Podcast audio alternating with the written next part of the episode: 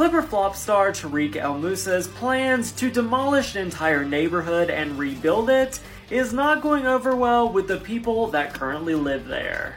The furious residents who are currently living where he is poised to make $26 million in his biggest flip ever have said that they are not moving from their North Hollywood rent control homes without a fight.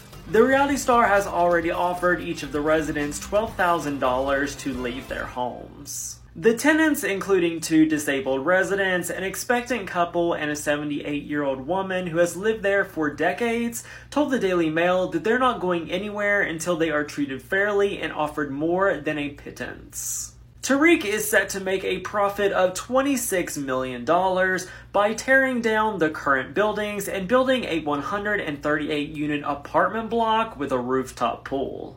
The tenants living there have already been through a pretty traumatic last few years when their former landlord became somewhat of an arsonist and tried to burn down vacant bungalows on the same plot as they were sleeping. Short Cast Club